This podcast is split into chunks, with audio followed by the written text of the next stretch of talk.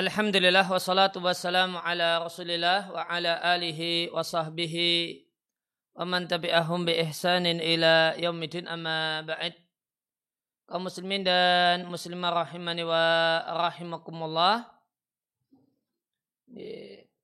Untuk kajian pengantar atau pembuka di acara rutin kita setiap Sabtu malam Ahad di Radio Muslim Yogyakarta kita akan eh, berganti kitab eh, kitab eh, acuannya eh, kitab acuan yang dipakai di kesempatan malam hari ini dan di waktu-waktu yang akan datang adalah ya, buku berjudul Fikih Usrah karya tim ilmiah di Muasasah Duror Asaniyah. Ya, buku ini yang akan Eh, kita pakai sebagai materi pengantar. Dan dalam kesempatan malam hari ini, materi pengantar kita adalah ya,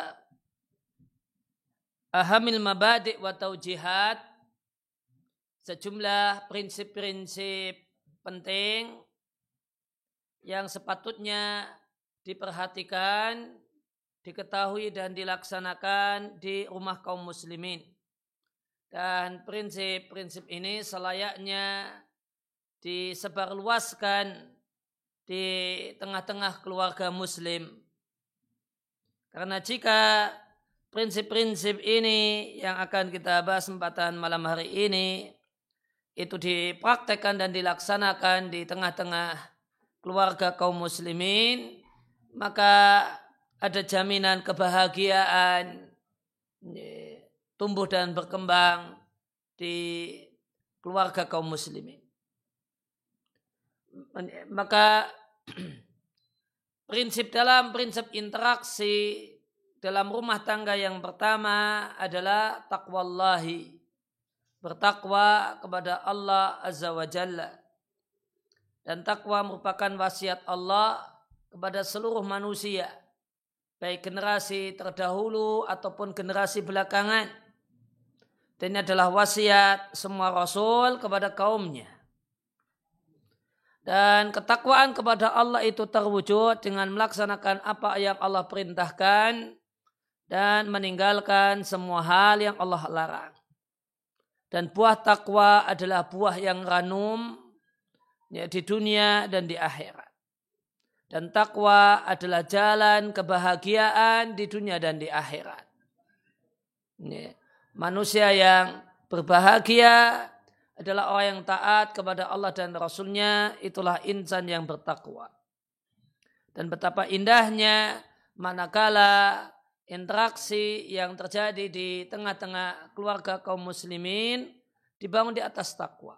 Hubungan antara suami istri landasannya takwa hubungan antara ya, hubungan antara suami istri dengan orang tua, dengan anak juga takwa. Dengan kerabat juga landasannya takwa. Maka jika semuanya acuannya adalah takwa, sungguh satu hal yang sangat indah. Dan perintah untuk bertakwa itu terdapat dalam banyak ayat dalam Al-Quran. Khusus di surat At-Talaq perintah bertakwa Allah ulang sampai lima kali. Dan di lima kali tersebut plus penjelasan manfaat yang sangat penting yang akan terwujud dengan takwa. Ya, maka hal ini menunjukkan ya, ya, secara spesifik menunjukkan betapa urgennya landasan takwa dalam ya, eh, dalam hubungan, relasi dan interaksi di antara anggota keluarga kaum muslimin. Contohnya kita jumpai di surat At-Talaq ayat yang pertama. Wahai sang Nabi jika kalian mencerai istri maka ceraikan pada waktunya. Dan catatlah dan hitunglah masa iddahnya. Setelah itu Allah tutup dengan wattaqullaha rabbakum. Bertakwalah kalian kepada Rabb kalian. Maka Allah perintahkan seandainya rumah tangga harus diakhiri dengan cerai, dengan talak, maka hendaknya talak tersebut ya, landasannya adalah takwa. Demikian juga di surat At-Talaq ayat yang kedua Allah sampaikan wa may yattaqillaha yaj'al lahu makhraja. Siapa yang bertakwa kepada Allah, maka Allah akan jadikan untuknya jalan keluar. Demikian juga di surat At-Talaq ayat yang keempat Allah berfirman, "Wa may yattaqillaha yaj'al lahu min amrihi yusra." Siapa yang bertakwa kepada Allah, maka Allah akan mudahkan urusannya. Kenapa demikian? Karena dengan bertakwa seorang itu akan ya, mudah untuk bersabar ketika mendapatkan musibah dan masalah dan mengatasi dan merespon musibah dengan dan masalah dengan sabar akan membuat masalah tersebut mudah. Maka yang dimaksud dengan mudah di sini bukan berarti tanpa masalah. Namun ketika masalah itu direspon dengan takwa kepada Allah Azza wa Jalla, maka akan terasa mudah, akan terasa enteng. Kemudian prinsip yang kedua dalam interaksi dalam keluarga muslim adalah berbuat baik. Adalah memberi budi dan jasa kepada pihak lain. Maka interaksi dengan manusia itu ada dua level. Level yang pertama adalah bentuk interaksinya itu mengacu kepada adil. Dan ini adalah wajib. Dan yang dimaksud dengan adil adalah mengambil hak, utuh mengambil hak, dan menunaikan dan memberikan kewajiban secara sempurna. menuntut hak penuh karena telah melaksanakan kewajiban secara utuh. Kemudian yang kedua adalah pola interaksi dalam bentuk fadl wa ihsan, berbuat baik. Maka yang dilakukan bukan hanya kewajiban, namun hal-hal yang bukan eh, tidak tergolong wajib tetap dilakukan dalam rangka berbuat baik kepada pasangan, dalam rangka berbuat baik kepada anak, dalam rangka berbuat baik kepada kerabat. Dan yang dimaksud pola interaksi ihsan atau berbuat baik adalah memberi lebih dari kewajiban. Kemudian punya toleransi yang besar dalam masalah hak. Dalam masalah menunaikan kewajiban, tidak membatasi diri dengan kewajiban. Namun lebih dari kewajiban. Dan dalam masalah hak, ini, dalam masalah hak, maka longgar, lapang, dan penuh toleran. Demikian juga memaafkan apa yang menjadi hak diri ketika uh, pihak lain itu menyakiti uh, atau membuat uh, tindakan yang tidak nyaman atau mengeluarkan ucapan yang tidak nyaman, uh, maafkan. Nah, ini disebut dengan pola interaksi fadl wal ihsan. Nah, berbuat baik kepada kepada orang lain. Jadi bentuknya ada tiga. Dalam masalah menunaikan kewajiban, lebih dari kewajiban. Dalam masalah hak, longgar dan lapang. Kemudian ketika mendapatkan ketidaknyamanan dari pasangan, dari anak. Ya, maka yang dikedepankan adalah sabar dan memaafkan. Ya. Dan pola interaksi dengan berbuat baik ya, tidak hanya tidak terbatas kepada tidak terbatas hanya ya, adil namun ber, berbuat baik satu hal yang semestinya ada terlebih-lebih pada orang yang punya hubungan khusus dengan kita. Sebagaimana firman Allah Ta'ala di surat Al-Baqarah ayat yang ke-237. Walatang saul fatla bainakum.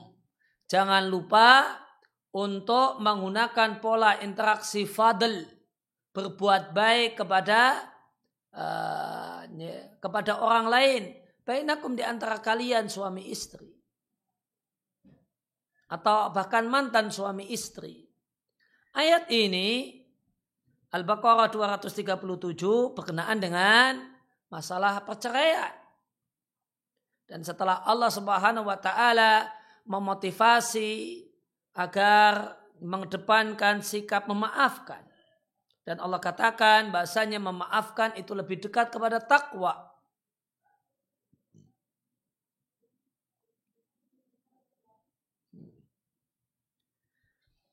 dan e, maka memaafkan itu lebih dekat pada takwa karena memaafkan itu berarti berbuat baik kepada e, orang lain yang ini akan menyebabkan happynya jiwa ya. dengan memaafkan maka ya, jiwa kita akan bahagia dan gembira kemudian Allah sampaikan ya, dalam berinteraksi dengan orang lain termasuk terutama orang-orang yang punya hubungan khusus di antaranya adalah mantan istri ataukah mantan suami.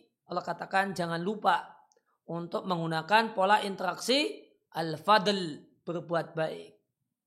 Maka jika demikian ditujukan kepada mantan istri ataukah mantan suami maka maka suami ya, maka orang yang masih statusnya adalah suami atau yang statusnya masih istri tentu lebih berhak untuk mendapatkan pola interaksi fadl yaitu berbuat baik.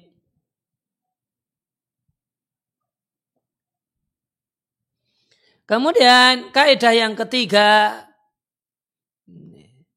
kaidah yang ketiga dalam interaksi dalam rumah tangga agar rumah tangga yang agar suasana rumah tangga terciptalah suasana rumah tangga yang bahagia adalah al-isratu bil ma'rufi. Adalah pergaulan dengan baik. Allah Ta'ala berfirman di surat An-Nisa. Ya, di surat An-Nisa ayat yang ke-19. Wa ashiruhunna bil ma'ruf. Dan pergaulah istrimu dengan pergaulan yang baik. Maka Allah Subhanahu wa taala memerintahkan untuk mempergauli istri dengan baik, ya, baik dalam masalah tutur kata ataupun dalam masalah sikap dan tindakan. Bagaimanakah itu pergaulan yang baik? Bisuh batil jamilah. Dengan memposisikan istri sebagai sahabat, dengan memposisikan suami sebagai kawan, kemudian dibangunlah eh, hubungan persahabatan dengan istri atau, atau dengan pasangan itu dengan bentuk persahabatan yang indah. Yang di antara bentuknya adalah berupaya untuk tidak mengganggu dan menyakiti.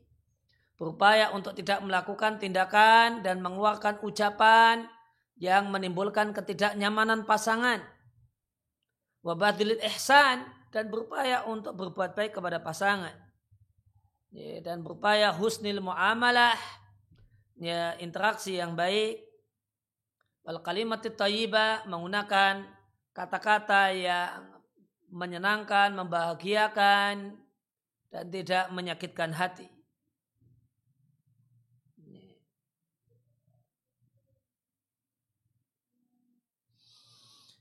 Dan dan ini semua dilakukan setelah seorang suami melaksanakan kewajibannya yaitu memenuhi nafkah istri baik berkenaan dengan kebutuhan ya, ya, kebutuhan pangan ataupun kebutuhan sandang dan yang lainnya.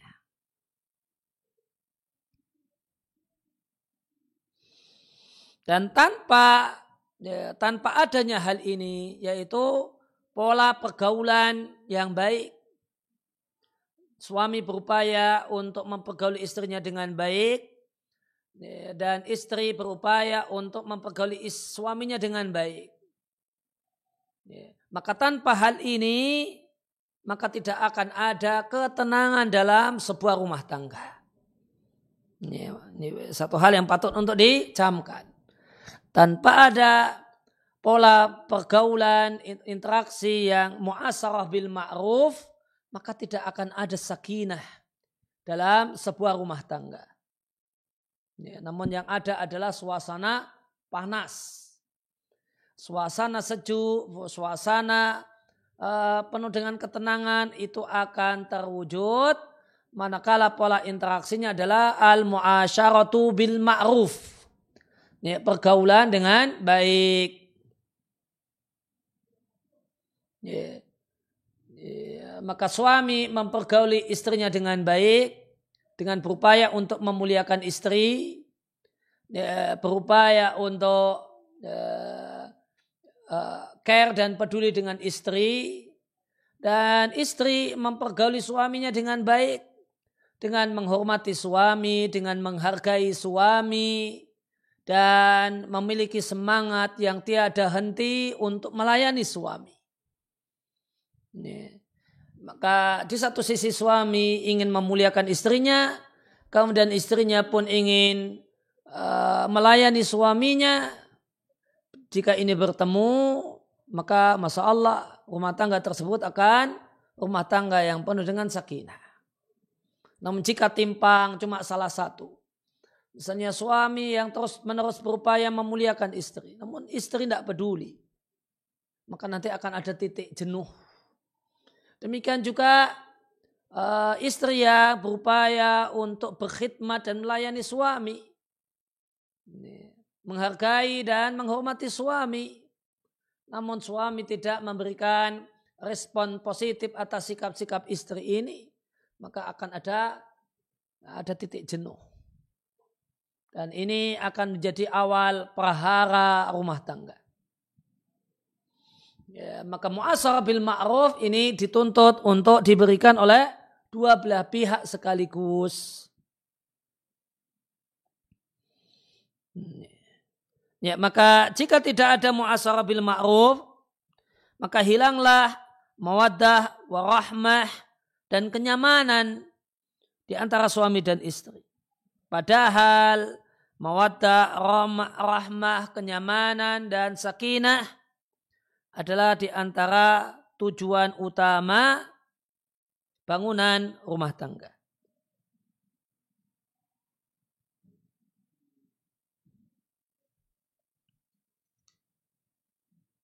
Ya, demikian uh, tiga ya, tiga asas utama ya, untuk terciptanya rumah tangga bahagia.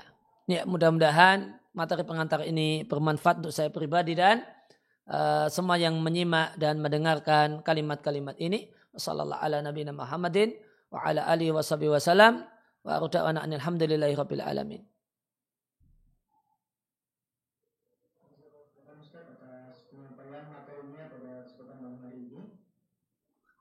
Sobat muslim, kaum muslimin, rahimani wa rahimakumullah. Kita simak bersama pemaparan materi yang disampaikan oleh Ustaz Aris Munandar Alhamdulillah Ta'ala pada malam hari ini semoga dapat dipahami dan semoga Allah Subhanahu memberikan kita kemudahan untuk membahasnya di pertemuan berikutnya. Sobat muslim kita membuka di sesi interaktif sehingga sobat muslim yang mungkin ada pertanyaannya terkait hukum seputar keluarga dapat bertanya melalui chat SMS ataupun WhatsApp di nomor kami di 0823 27275333. Sekaligus Pak Muslim yang jika ada pertanyaan terkait hukum seputar keluarga dapat bertanya lewat chat SMS ataupun WhatsApp di nomor kami di 0823 2727 5333. Ustaz kita bacakan pertanyaan yang masuk Ustaz. Ya silahkan. Assalamualaikum Ustaz. Waalaikumsalam warahmatullahi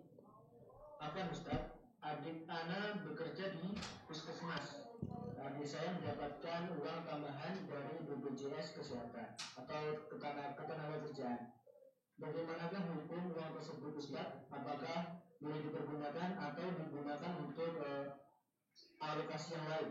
Jazakumullahu khairan.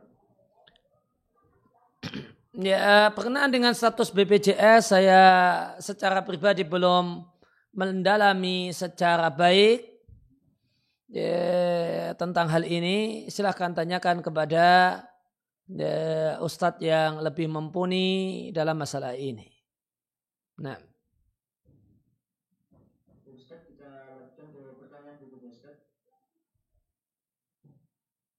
Ustaz, bagaimanakah menyikapi mertua yang selalu ikut campur urusan rumah tangga hingga seakan-akan kami tidak becus dalam uh, mengikuti rumah tangga ini?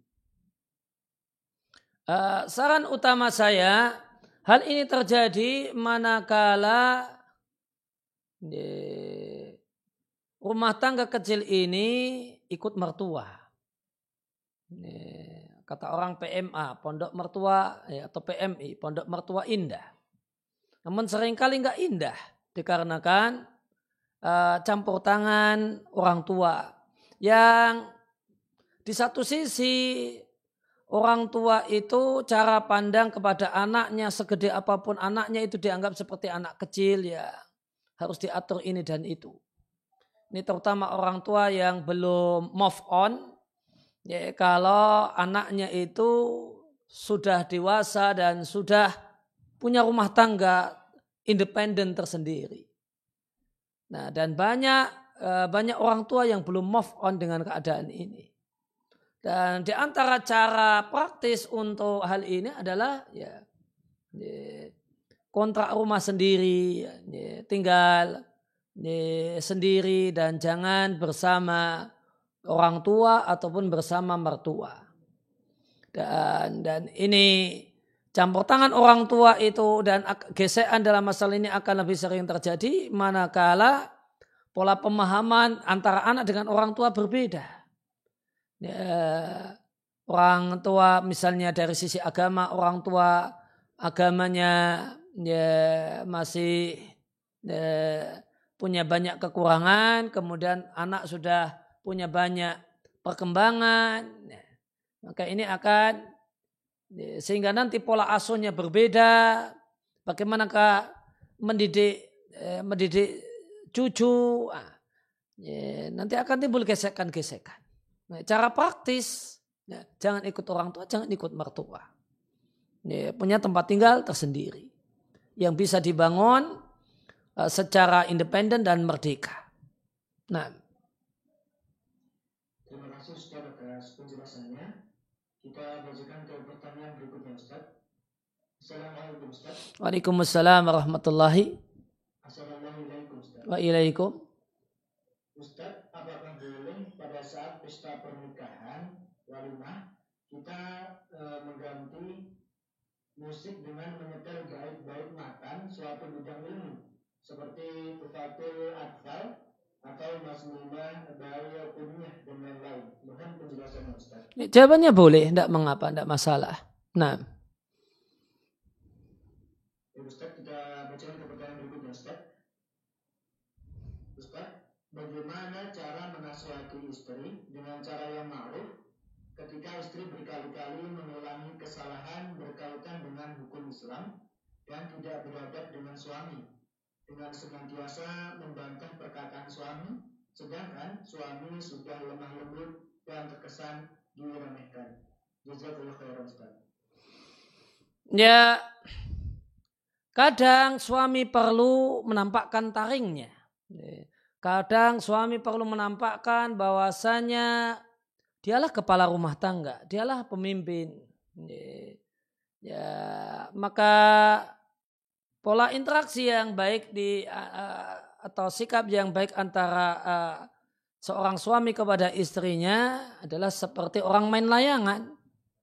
Kadang ya apa yang di uh, diinginkan oleh istri dituruti, diiyakan, difasilitasi, didukung, ya, sambil diarahkan sedikit-sedikit.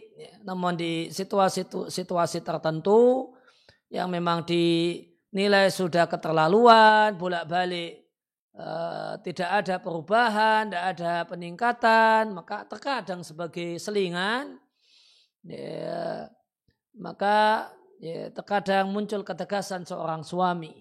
Ya, tidak harus kasar, tidak harus teriak-teriak, namun suami tegas dengan penuh lembut mengatakan harus begini, ya, wajib begini, tidak boleh seperti itu. Ya, ya, ya, tolong sikapi saya dengan sikap begini-begini. Itu jika memang apalagi sebagaimana kata penanya beberapa uh, sudah ada upaya berkali-kali untuk itu.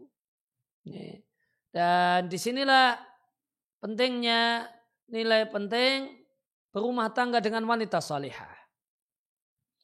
Perbedaan antara rumah tangga dengan wanita salihah dan tidak itu ketika tengkar, ketika terjadi gesekan. Kalau ketika happy-happy mau dengan wanita tidak salihah dengan uh, rumah tangga dengan wanita salihah dan tidak sama saja. Demikian juga seorang wanita itu akan mendapatkan uh, perbedaan akan merasakan perbedaan rumah tangga dengan laki-laki yang saleh dengan yang tidak ya ketika terjadi gesekan, ketika terjadi pertengkaran. Nih. Ya, maka ketika lelaki tersebut lelaki yang saleh, ya maka dia hanya ya, bersuara tegas, ya, tidak akan ada main tangan, ya, tidak akan ada KDRT, ya, bahkan tetap berupaya untuk memilih diksi dan pilihan kata yang tidak menyakitkan, ya, seperlunya dan secukupnya, namun itu menunjukkan ketidaksetujuan. Ya, demikian ketika tengkar dengan uh, suami yang insya Allah suami yang saleh. Dan ketika terjadi gesekan dengan seorang istri yang saleh, yang salihah, seorang suami akan mendapatkan istrinya itu tidak melototi suaminya, ya, tidak akan bersuara keras di depan suaminya. Dia sebel, namun ya, ya dan ketika ada dia tidak akan kasar kepada suaminya, dia tidak akan mentang-mentang dengan sua, kepada suaminya. Ya, ketika dia adalah seorang istri yang salih, cukup diingatkan ya, di ya, hadisnya kan bilangnya demikian. Dan kita itu akan bahagia dengan mengamalkan hadis Nabi. Ayatnya menyampaikan demikian. Ayo ingat, ayo iling, gitu. Ya. ingat, gitu. Ya, maka akan mudah untuk sadar dan uh, uh, iya. Yang ya, jika belum bisa memberikan respon positif, ya minimal diam. Tidak akan kemudian nyerocos terus tanpa henti. Ya, jadi ya, di situlah akan nampak dan terlihat manfaat menikahi wanita salihah dan manfaat menikah dengan lelaki yang saleh. Nah. Terima kasih Ustaz atas jawabannya. Kembali lagi kami ingatkan kepada sobat muslim yang ada pertanyaannya terkait hukum seputar keluarga. Dapat bertanya lewat SMS ataupun WhatsApp di nomor kami di 0823 27275333. Sekaligus Sobat Muslim, kita berada di sesi interaktif sehingga Sobat Muslim dapat bertanya kepada Ustaz lewat chat SMS ataupun WhatsApp di nomor kami di 0823 2727 5333. Ustaz, kita bacakan pertanyaan berikutnya Ustaz. Ustaz, bagaimana hukumnya menikahi seorang ahli kitab yang tertarik dengan ajaran Islam dan mempunyai niat masuk Islam setelah menikah. Uh, yang saya sarankan nikahilah kalau dia sudah masuk Islam. Gitu. Kemudian karena masa depan itu gelap.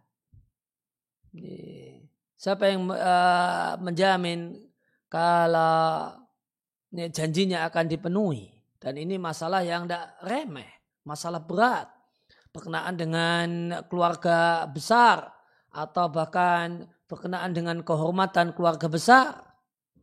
Kemudian eh, menikah dengan ahli kitab yang dibolehkan secara teori itu tidak dijumpai secara praktek. Karena nikah dengan ahli kitab yang diperbolehkan itu tidak dinikahkan oleh eh, oleh ahli agamanya, oleh tokoh agamanya, dan dinikahkan oleh walinya, dinikahkan oleh orang tuanya, oleh ayahnya. Nih. Ya, itu nikah yang secara teori bisa diperbolehkan. Dan jika me, mengacu kepada madhab syafi'i yang dinilai sebagai madhab yang dominan di negeri kita, maka tidak ada ahli kitab di negeri kita. Ini berdasarkan konsep dan pengertian ahli kitab dalam madhab syafi'i. Karena disyaratkan dia harus uh, ama, uh, dalam madhab syafi'i disyaratkan dia harus dari kalangan Bani Israel, kemudian ya, uh, ya dari dari kalangan Bani Israel ya bukan dari kalangan orang ajam nah, itu yang layak untuk ya, mendapatkan label ahli kita sehingga lebih-lebih lagi hal ini untuk diwaspadai dan dihindari. Nah. Terima kasih Ustaz atas penjelasannya. Kita bacakan pertanyaan masuk berikutnya Ustaz. Assalamualaikum Ustaz. Waalaikumsalam warahmatullahi wabarakatuh. Ustaz, sampai umur berapa bisa kembali ke rumah sendiri dikarenakan e, istri masih punya bayi kecil dan ingin dekat dengan ibunya dikarenakan cucu pertama. Apabila nyaman sampai kapan boleh tinggal di rumah mertua Ustaz? Dikarenakan ibu mertua sudah lanjut usia dan senang ditemani cucu. Ya uh, boleh-boleh saja eh, di tempat ibu mertua asalkan ada kenyamanan. Ya, tidak ada ketentuan waktunya sampai kapan. Ya selama nyaman. Ya, dalam hal ini uh, ada peran penting orang tua yang menyadari kalau anaknya sudah dewasa, anaknya sudah punya rumah tangga sendiri. Kemudian orang tua ini pandai membatasi diri, di mana dia posisinya dan sejauh mana, keterlibatannya dalam uh, rumah tangga rumah tangga uh, anaknya. Ya selama masih ada kenyamanan silahkan tetap uh, membersama ibu, ibu mertua apalagi ibu mertua dalam keadaan sepuh dan ini cucu pertama dan beliau pun cocok dengan dengan kehadiran dan keberadaan kita. Nah. Terima kasih Ustaz atas jawabannya. Kita bacakan ke pertanyaan berikutnya Ustaz. Ustaz, jika calon mertua mematok mahar 100 juta rupiah, namun waktu akad sang laki-laki mengatakan 5 juta saat, ijab kabul, apakah pernikahan tetap sah dan manakah? Ya, tolong diulangi, tolong diulangi Mas. Ustaz, jika calon mertua mematok mahar 100 juta, namun waktu akad sang laki-laki mengatakan 5 juta saat ijab kabul. Apakah pernikahan tetap sah dan manakah mahar yang menjadi patokan Ustaz? Ya, mahar yang jadi patokan ya, ya mahar yang jadi patokan yang kemudian diikrarkan saat akad nikah. Jika 5 juta dan 5 juta itu telah dibayarkan, telah ditunaikan, maka mahar telah di, uh, dibayarkan secara sah. Itu. Nah. Terima kasih Ustaz. Kita langsung ke pertanyaan berikutnya Ustaz. Assalamualaikum warahmatullahi wabarakatuh Ustaz. Waalaikumsalam warahmatullahi wabarakatuh. Ustaz, bagaimana menyikapi kakak dan bapak saya yang tidak akur dikarenakan bapak saya yang keras dalam mendidik anak dan ibu saya dan kakak saya yang susah disuruh untuk sholat. Bagaimana saya seorang anak terhadap bapak saya dan sikap saya sebagai adik untuk kakak saya. Syukran jazakallah khairan. Ya, kewajiban anak kepada orang tuanya hormat, menghargai. Kewajiban adik kepada kakaknya tetap hormat dan menghargai dengan kekurangan kakak. Dan mendoakan keduanya agar Allah melembutkan hati keduanya. Kemudian dalam perselisihan ini jangan nampak uh, berpihak nampak sekali berpihak pada salah satu pihak ya, ya, bisa kita katakan semuanya punya kekeliruan kakak kekeliruannya uh, ya, tidak mau sholat, ya, itu juga perlu diperbaiki. Ayah yang tadi dikatakan terlalu keras, itu juga kekeliruan yang patut untuk mendapatkan masukan dan perbaikan. Ya, maka berikan nasihat kepada, berikan saran dan masukan kepada semua pihak. Ya, tanpa menampakkan diri berpihak pada secara mencolok berpihak pada salah satu pihak.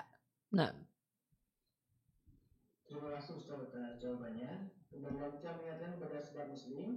Pastinya kita sudah berada di sesi interaktif sehingga sebab Muslim dapat mengirimkan pertanyaan terkait hukum seputar keluarga di nomor kami di 0823 2727 5333.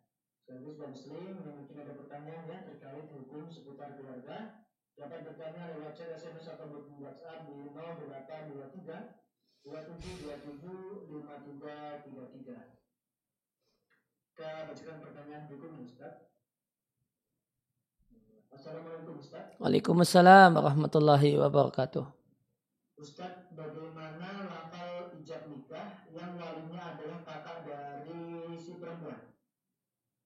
Redaksi ijab tidak berubah. Saya nikahkan ya, uh, dirimu dengan uh, dengan adikku, ya gitu. Kurang lebih demikian. Nah, Terima kasih Ustaz atas jawabannya. Eh, kita lanjutkan ke pertanyaan berikutnya Ustaz. Assalamualaikum Ustaz. Waalaikumsalam warahmatullahi. Ustaz, bolehkah menikah dengan laki-laki yang mantap secara duniawi tetapi masih setengah-setengah dalam beragama seperti jarang sholat berjamaah di masjid Ustaz? Jika dari sisi bolehnya boleh ya. Kalau dari sisi yang terbaik, ya, ya tergantung kualitas agama si calon istri. Kalau kualitas agamanya itu sangat baik, maka dia nggak akan nyaman melihat ya, suaminya hanya sholat di rumah. Nyamannya dan bahagianya lihat suaminya pergi ke masjid. Ya, sehingga ya, ya, yang tepat bagaimanakah ya perlu diketahui kondisi kedua belah pihak. Ya, pihak laki-laki, calon suami dan calon istri. Ya, maka namun kalau dari sisi bolehnya ya boleh-boleh saja gitu. Tapi dari sisi uh, yang terbaik, bagaimanakah yang terbaik? Ya, maka ini ya, menimbang bagaimanakah kualitas agama istri.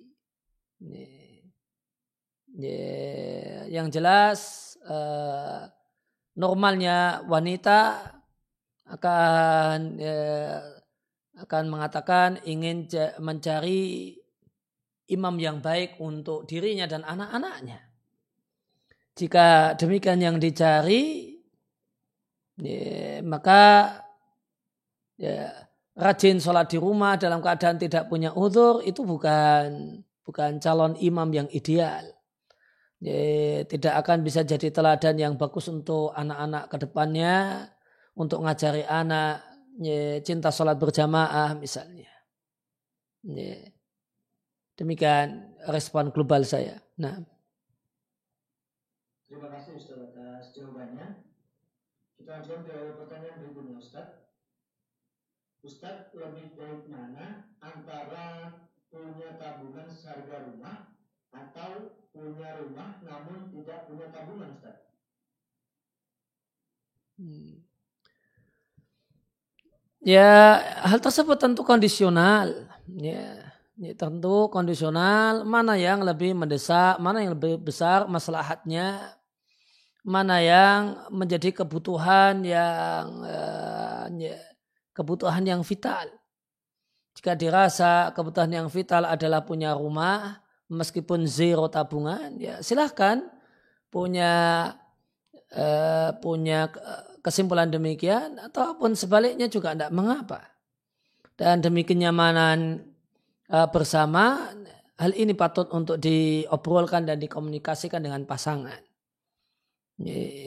Mau kemudian cepat-cepat punya rumah, namun tidak punya tabungan sehingga jika ada apa-apa ya sudah pasrah, atau punya tabungan sehingga jika ada apa-apa ada dana yang ya, dana yang bisa membackup ya tapi masih ngontrak misalnya monggo di diobrolkan dan dibincangkan dengan baik dengan pasangan.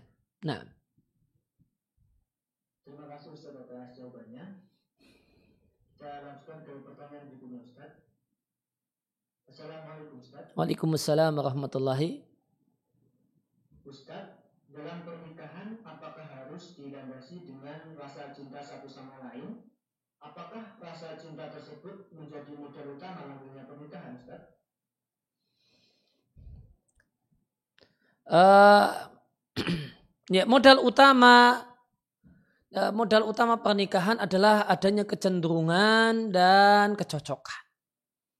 Ya, yang kecenderungan dan kecocokan tadi nanti seiring berjalannya waktu akan membuahkan cinta. Ya, adapun uh, ya, tidak harus kemudian di awal itu sudah punya cinta yang membara. Namun modal untuk terwujudnya cinta membara itu sudah ada dengan adanya kecocokan ya, dan adanya kecenderungan hati. Yang kecenderungan hati ini di antara modalnya adalah fisik dan kecocokan ini modalnya adalah adab, ya, tutur kata yang baik, sikap yang sopan dan seterusnya. Ya, nah. Terima kasih Ustaz atas jawabannya. Eh, kita lanjutkan ke pertanyaan berikutnya Ustaz. Uh, Ustaz, bagaimanakah tips menanamkan ta'aruf yang sesuai dengan tuntunan kepada orang tua yang masih awam Ustaz? Ya, sampaikan saja kepada orang orang tua ya ketika ada yang mau datang untuk lihat kalau proses sebelum lihat silahkan pakai memakai bantuan perantara. Nanti kemudian ketika proses lihat maka ya, diutamakan eh, nazar itu ditemani oleh mahram dalam hal ini orang tua. Maka sampaikan kepada orang tua Pak besok rencananya atau de, pekan depan rencananya ada orang yang ada laki-laki yang mau datang pingin deng kenalan dengan misalnya dirinya biasa disebut D gitu. Mau ya, ingin kenalan dengan saya ya, nyu, uh, saya minta tolong bapak untuk nemenin gitu untuk nemui dan uh, nemeni.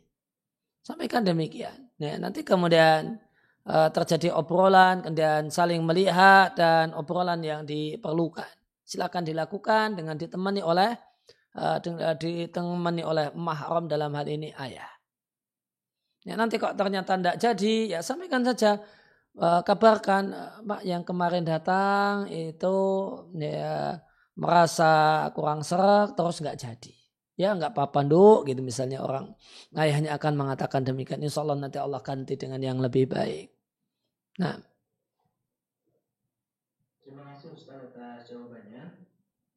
Lagi kami ingatkan kepada sobat muslim bahwasanya kita berada di sesi interaktif sobat muslim sehingga nanti sobat muslim yang ada pertanyaan ya terkait hukum sekitar keluarga dapat bertanya lewat chat SMS ataupun WhatsApp di nomor kami di 0823 2727 5333. Sekali lagi muslim, maksudnya kita berada di sesi interaktif muslim dapat mengirimkan pertanyaan lewat chat SMS ataupun WhatsApp 0823 2727 5333. Kita langsung ke pertanyaan berikutnya Ustaz. Assalamualaikum Ustaz. Waalaikumsalam warahmatullahi. Assalamualaikum Ustaz. Wa ilaikum. Ustaz, apakah berbeda cara melamar seorang perawan dengan seorang janda Ustaz? Caranya sama saja. Sama-sama datang ke wali kemudian mengatakan keinginan untuk menikah dengan uh, putri bapak atau uh, adik bapak misalnya. Tidak ada perbedaannya. Nah. Terima kasih Ustaz atas jawabannya. Kita lanjutkan pertanyaan berikutnya Ustaz. Ustaz, bolehkah ikut e, biro jodoh meskipun belum siap untuk menikah? Ya, terus apa tujuannya itu ikut berjodoh namun uh, belum menikah? Ya, kecuali kemudian biro jodoh tadi ada mungkin kelas pranikah, kemudian ingin mengikuti apa uh, kajian intensif pranikah, maka tidak mengapa jika memang ada manfaat ilmiah yang bisa didapatkan. Tapi jika dalam biro jodoh tersebut tidak ada hal semacam itu, ya maka yang semestinya masuk dalam hal ini adalah orang-orang yang memang punya kebutuhan untuk menikah. Itu yang saya sarankan. Nah. Terima kasih Ustaz atas jawabannya. Kita lakukan pertanyaan berikutnya Ustaz. Ustaz, apa saja yang membuat seseorang haram untuk menikah Ustaz? Uh, hal yang menyebabkan seorang itu haram untuk menikah, ya nikah itu haram, ya uh, pada dasarnya ya manakala yang mau dinikahi itu masih istri orang, yang mau dinikahi masih dalam masa iddah, atau yang dinikahi adalah orang yang haram untuk dinikahi. Nih.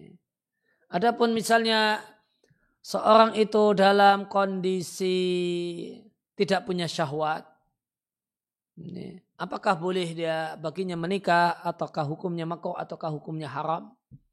Maka jika uh, jika dia sampaikan secara terbuka, nih, saya ingin menikah namun bukan karena hubungan biologis, karena ingin dapat sisi-sisi yang lainnya saya sendirian di rumah ingin ditemani saya punya rumah namun tidak ada yang bantu untuk ngerawat rumah. Saya ingin ada perempuan yang juga bantu-bantu saya gitu. Maka dia sampaikan alasan uh, tujuannya menikah dan dia jujur tentang keadaan dirinya. Kemudian ada wanita yang mau maka tidak mengapa. Nih. sebagian ulama menilai makruh menikah bagi orang ini Ya. Namun yang tepat terutama apalagi terutama apabila dia belak-belakan di depan tujuan saya menikah supaya ada yang bantu merawat anak-anak saya. Kalau hubungan biologis eh, saya sudah tidak lagi punya kemampuan dan tidak lagi punya hasrat. Namun ada anak-anak saya yang masih kecil-kecil ditinggal mati oleh eh, istri saya dahulu. Nah, saya nikah untuk tujuan ini Ya, maka tidak mengapa menikah bagi orang semacam itu. Nah. Terima kasih Ustaz atas jawabannya. Kita lanjutkan ke pertanyaan berikutnya Ustaz. Bismillah. Assalamualaikum Ustaz. Waalaikumsalam warahmatullahi. Ustaz, apa hukum meminta udur kepada calon istri kedua dengan perjanjian pernikahan di dua tahun pertama kunjungannya sebulan sekali agar dapat ridho dari istri pertama Ya itu eh, itu hak istri istri kedua untuk mendapatkan hak giliran malam yang adil. Jika dia dia, dia mau merelakan haknya, ya, maka pada dasar, dasarnya tidak mengapa. Namun seandainya dia berubah pikiran setelah eh, setelah terjadi pernikahan, kemudian dia menuntut agar haknya diberi, maka juga tidak mengapa. Jadi perjanjian yang perjanjian awal itu tidak bersifat mengikat dirinya. Dirinya diperbolehkan sewaktu-waktu untuk berubah niat. Di kemarin mengatakan di dikunjungi sebulan sekali tidak apa-apa setelah nikah kemudian setelah dua bulan atau tiga bulan kemudian dia mengatakan saya nuntut eh, saya minta hak hak asli saya. Ya, maka kemudian dia berubah pikiran itu tidak salah. Ya, demikian pendapat yang paling tepat tentang model perjanjian pernikahan semacam ini. Nah. kita bacakan ke pertanyaan yang berikutnya Ustaz. Ustaz, apakah kita harus terus memikirkan biaya hidup berumah tangga saat ini keuangan saya masih berada di bawah standar untuk lanjut ke jenjang pernikahan. Bagaimana cara agar bisa percaya diri Ustaz? Mohon doanya Ustaz dan para jamaah agar saya bulan depan segera menikah. Barakallahu fikum Ustaz. Eh, Nabi Shallallahu Alaihi Wasallam menyampaikan, "Waman yastati fa'alhi bisyam, fa'alhi bisawum." Siapa yang belum punya modal secara finansial untuk menikah, belum punya tabungan yang cukup, maka hendaknya banyak-banyak puasa. Ya, sibukkan diri dengan hal-hal yang manfaat untuk menyalurkan energinya dan tidak uh, jangan memaksakan diri untuk uh, ya, ya, memaksakan diri untuk menikah yang dalam keadaan uh, lelaki ini mengetahui bahasanya dia belum mampu. Ya, kecuali nikah dengan perempuan yang sudah tahu keadaannya dan rela dengan keadaannya dan ridho dan tidak masalah dengan keadaannya. Ya, namun jika tidak, maka selayaknya sebagai laki-laki ya, kita tidaklah ngambil anak orang kecuali dengan tanggung jawab. Ya, ngambil anak orang untuk membahagiakan dia dan bukan menyengsarakannya. Itu prinsip kita sebagai laki-laki. Ya, maka jadilah laki-laki yang betul-betul laki-laki. Nah. Terima kasih Ustaz atas jawabannya. Kita ke pertanyaan berikutnya Ustaz. Assalamualaikum Ustaz. Waalaikumsalam warahmatullahi. Ustaz izin bertanya, bagaimana menyikapi suami yang egois, maunya benar sendiri, dan terkadang berkata kasar dan menyakitkan hati istri jika sang suami emosi dan hendak menasihati. Barakallahu. Ya, ini pentingnya suami istri untuk ya pentingnya suami istri untuk sama-sama menyimak kajian tentang rumah tangga Islam. Ini, semuanya, insya Allah semuanya perlu diperbaiki ya, suami perlu diperbaiki hal-hal yang disampaikan dan di sisi yang lain juga istri perlu diperbaiki hal-hal yang perlu diperbaiki. Maka sama-sama uh, melakukan introspeksi diri dan sama-sama melakukan perbaikan uh, dan ini di antara ya, kiat praktisnya adalah dengan mengikuti kajian-kajian tentang masalah uh, rumah tangga Islami. Nah. Terima kasih Ustaz atas jawabannya. Dan kita lanjutkan ke pertanyaan berikutnya Ustaz. Hmm, Ustaz, bila ada wanita yang tidak meminta mahar atau tidak memberi syarat karena punya prinsip yang penting menikah, apakah kita perlu tetap menyediakan mahar Ustaz? Nikah tanpa mahar itu kekhususan Nabi selain Nabi, nikahnya harus pakai mahar. Ya, meskipun dia tidak mengharapkan mahar, karena dia punya kebutuhan biologis yang besar, sehingga yang penting dia segera menikah. Ya, namun kewajiban uh, wajib dalam akad nikah adanya mahar. Nah,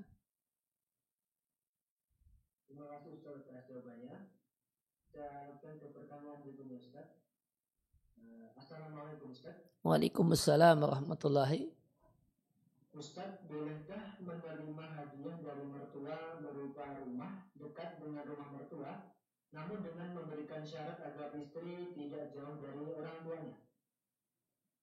Siapanya boleh-boleh saja, uh, mubah-mubah saja dan patut disyukuri dan banyak-banyak terima kasih sama mertua. Nah. Terima kasih Ustaz atas jawabannya. Kita bicara ke pertanyaan berikutnya Ustaz. Ustaz, bagaimana kiat-kiat menghindari perselingkuhan di tengah zaman yang penuh dengan fitnah ini Ustaz? Karena godaan setelah menikah ternyata lebih berat dibanding sebelum menikah. Uh, ya kita semoga Allah Subhanahu wa taala memperbaiki semua keadaan kita dan menjaga semua kita karena ya, tidak ada orang yang terjaga kecuali orang yang dijaga oleh Allah Subhanahu wa taala.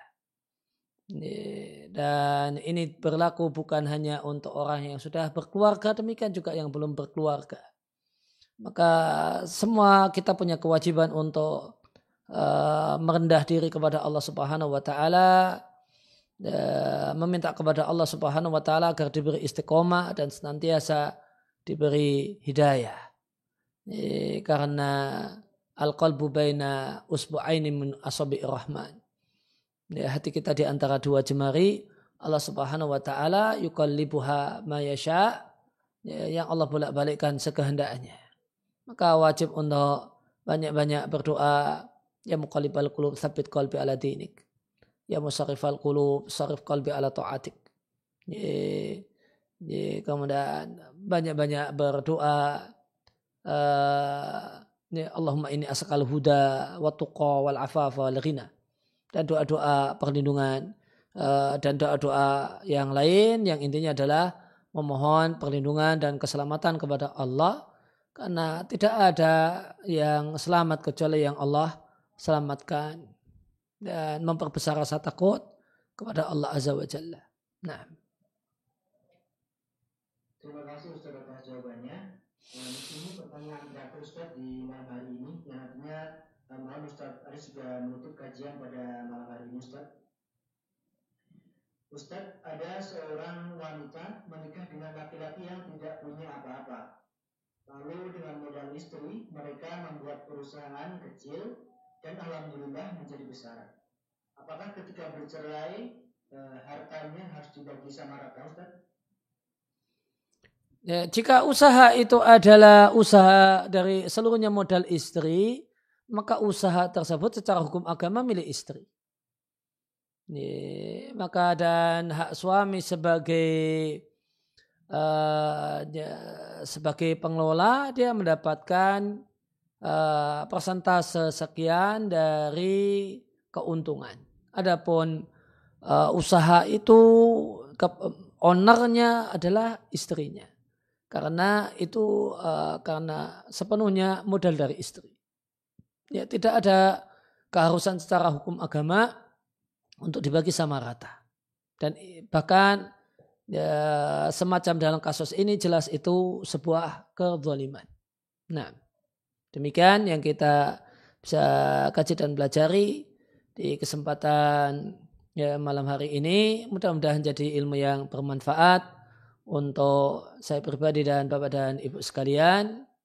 Uh, terima kasih atas perhatiannya uh, dan kehadirannya. Semoga kehadiran dan kebersamaan Bapak dan Ibu sekalian di acara ini Allah catat sebagai amal soleh yang memperberat timbangan kebajikan kita di sisi Allah Subhanahu wa taala di hari tidaklah bermanfaat harta dan anak kecuali orang yang menghadap Allah dengan hati yang bersih dan amal yang saleh. Demikian juga kami ucapkan terima kasih sedalam-dalamnya kepada segenap kru Radio Muslim Yogyakarta dan Haku TV.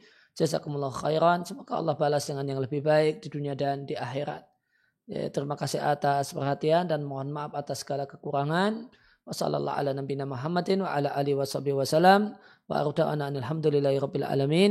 Wassalamualaikum warahmatullahi wabarakatuh.